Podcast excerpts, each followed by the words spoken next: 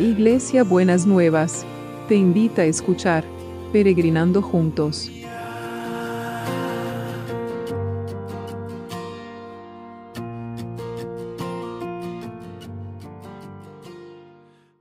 Buenos días mis peregrinos y peregrinas, ¿cómo estamos para empezar este sábado que el Señor nos ha regalado a cada uno de nosotros y de nosotras?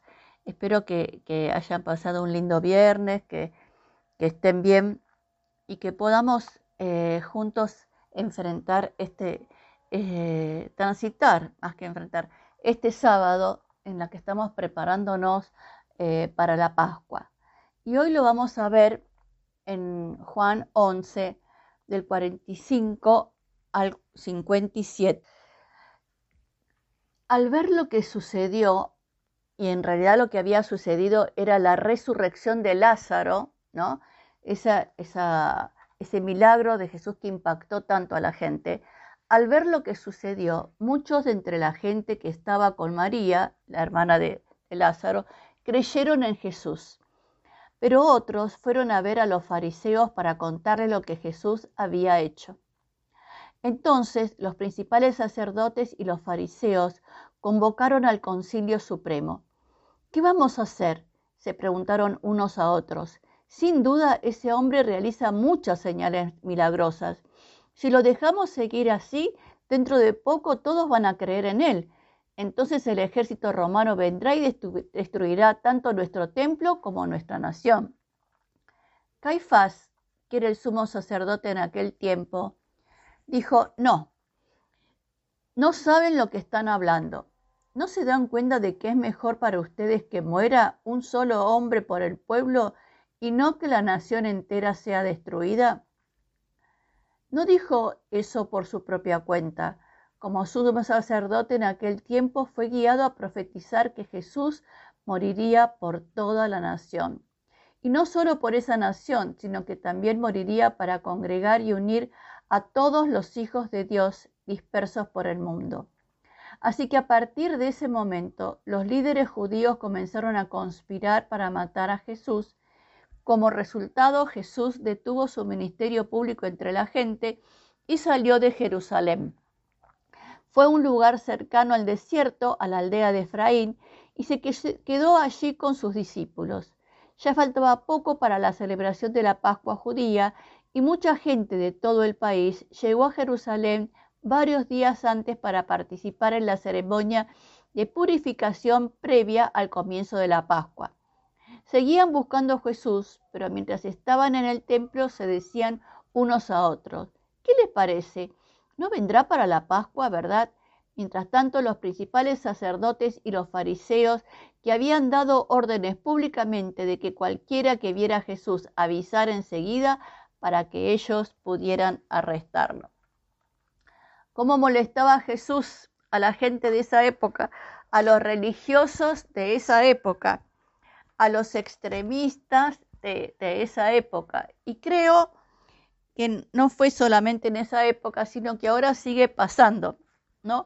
Cuando tenemos ideas diferentes, cuando pensamos diferentes sobre ciertas cosas, las personas que son, no solamente los religiosos, sino aquellas personas que son eh, fanáticos de otras ideas eh, o son eh, como extremistas en otras ideas o que tienen ideas radicales que no quieren que nadie piense diferente, también el mensaje de Jesús o la postura del cristiano les es molesta y les es perturbadora.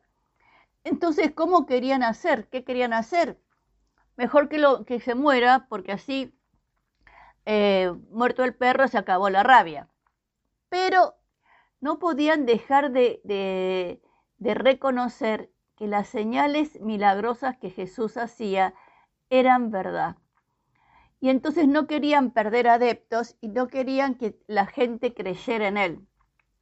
Entonces el sumo sacerdote, como dice la palabra, profetizó en nombre de Jesús que iba a morir por toda la nación.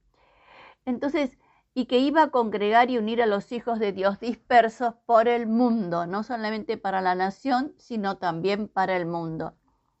Entonces no nos asustemos y, no nos, eh, no nos eh, moleste de alguna manera, no nos asombre de alguna manera aquellos que quieren ir contra las ideas de Jesús, aquellos que quieren ir contra el mensaje de Jesús, porque ya pasaba antes, pasa ahora y va a seguir pasando, porque les molestan eh, los planteos que del amor, del cuidado, de, del cuidado de la vida que, que Jesús trajo al mundo. Entonces, eh, aunque quieran matar al mensajero, el mensaje no se mata, porque el mensaje sigue vivo.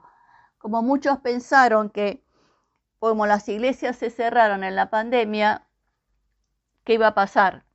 Pasaron muchas más cosas y vimos muchos más milagros en medio de la pandemia que en otro momento. Así que no, por más que quieran eh, matar el mensaje de la fe, por más que quieran matar el mensaje de la cruz, es totalmente imposible, porque va a seguir floreciente y va a seguir creciente como Dios quiere que así sea. Así que Señor, eh, danos este corazón sensible para tener compasión y pero no callarnos la boca frente a las realidades de nuestras creencias, de nuestros conceptos, de nuestra manera de vivir, que es que es a veces diferente, que no, es violenta, que es diferente a lo que muchas personas alrededor nuestros muestran, que realmente podamos eh, ser fieles a la enseñanza del Evangelio y ser fieles a lo que Dios quiere traer sobre la vida de cada uno. Y te damos gracias, Señor, que eh, te pedimos también que podamos sumar más personas que no quieran matar a Jesús, sino que quieran seguir sus enseñanzas y quieran seguir lo, lo que Dios nos pide a cada uno. En el nombre de Jesús. Amén y amén.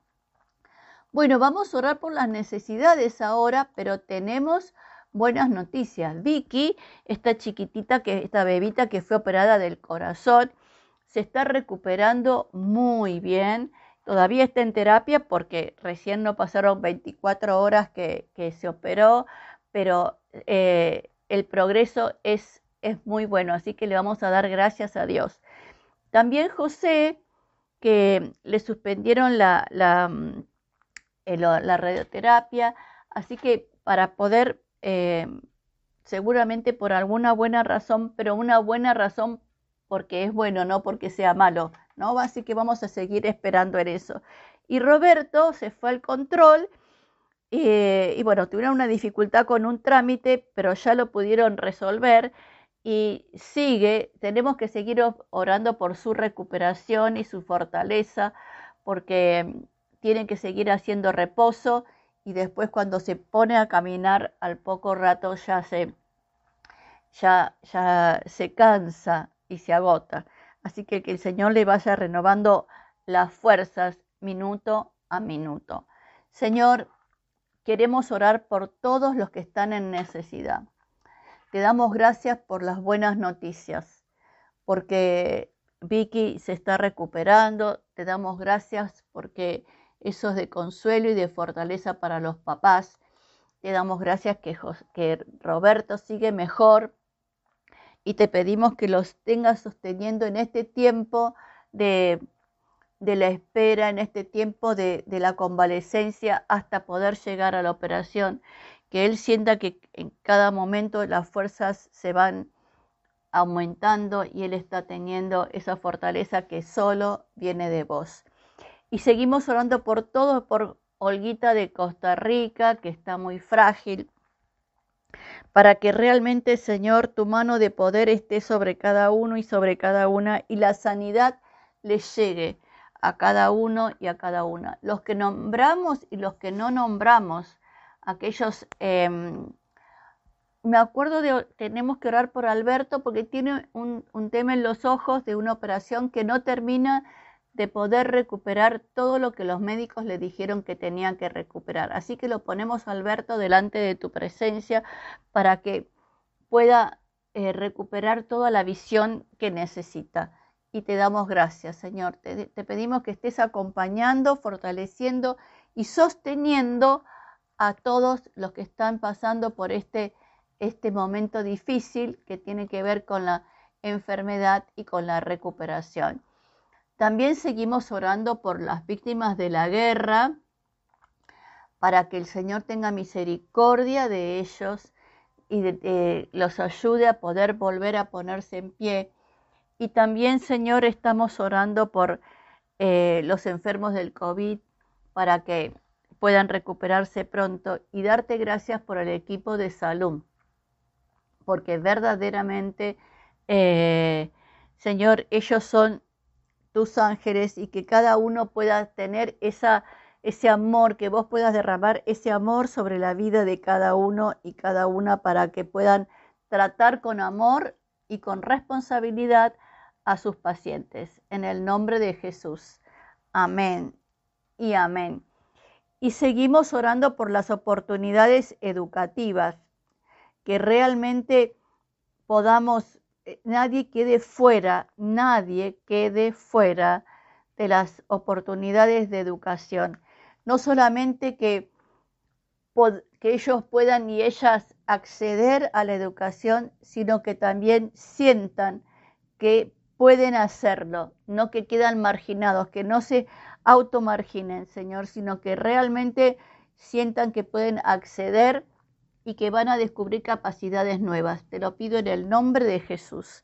Y también oramos por los trabajos para que se aumenten los puestos de trabajo y que podamos ver pronto cómo la economía empieza a resurgir más allá de las noticias que trae la prensa.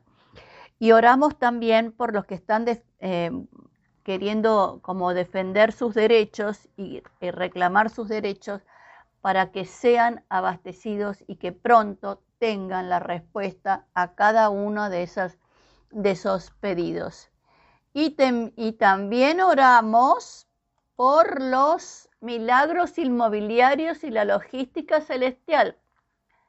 Señor, ya sabes que no te vamos a soltar hasta que empecemos a ver la respuesta a estas oraciones, Señor, a todas, a todas, pero queremos poner especialmente la de los milagros inmobiliarios porque yo sé que hay muchos de nuestros hermanos, peregrinos y peregrinas que, em, que están necesitando, Señor, que ese mercado inmobiliario se mueva para poder eh, generar toda la, logística que necesitan para seguir avanzando. Y, muchos están detenidos en los proyectos porque si no se vende, no se puede comprar, etcétera, etcétera. Así que tené compasión y atendé el clamor de cada uno y de cada una en el nombre de Jesús.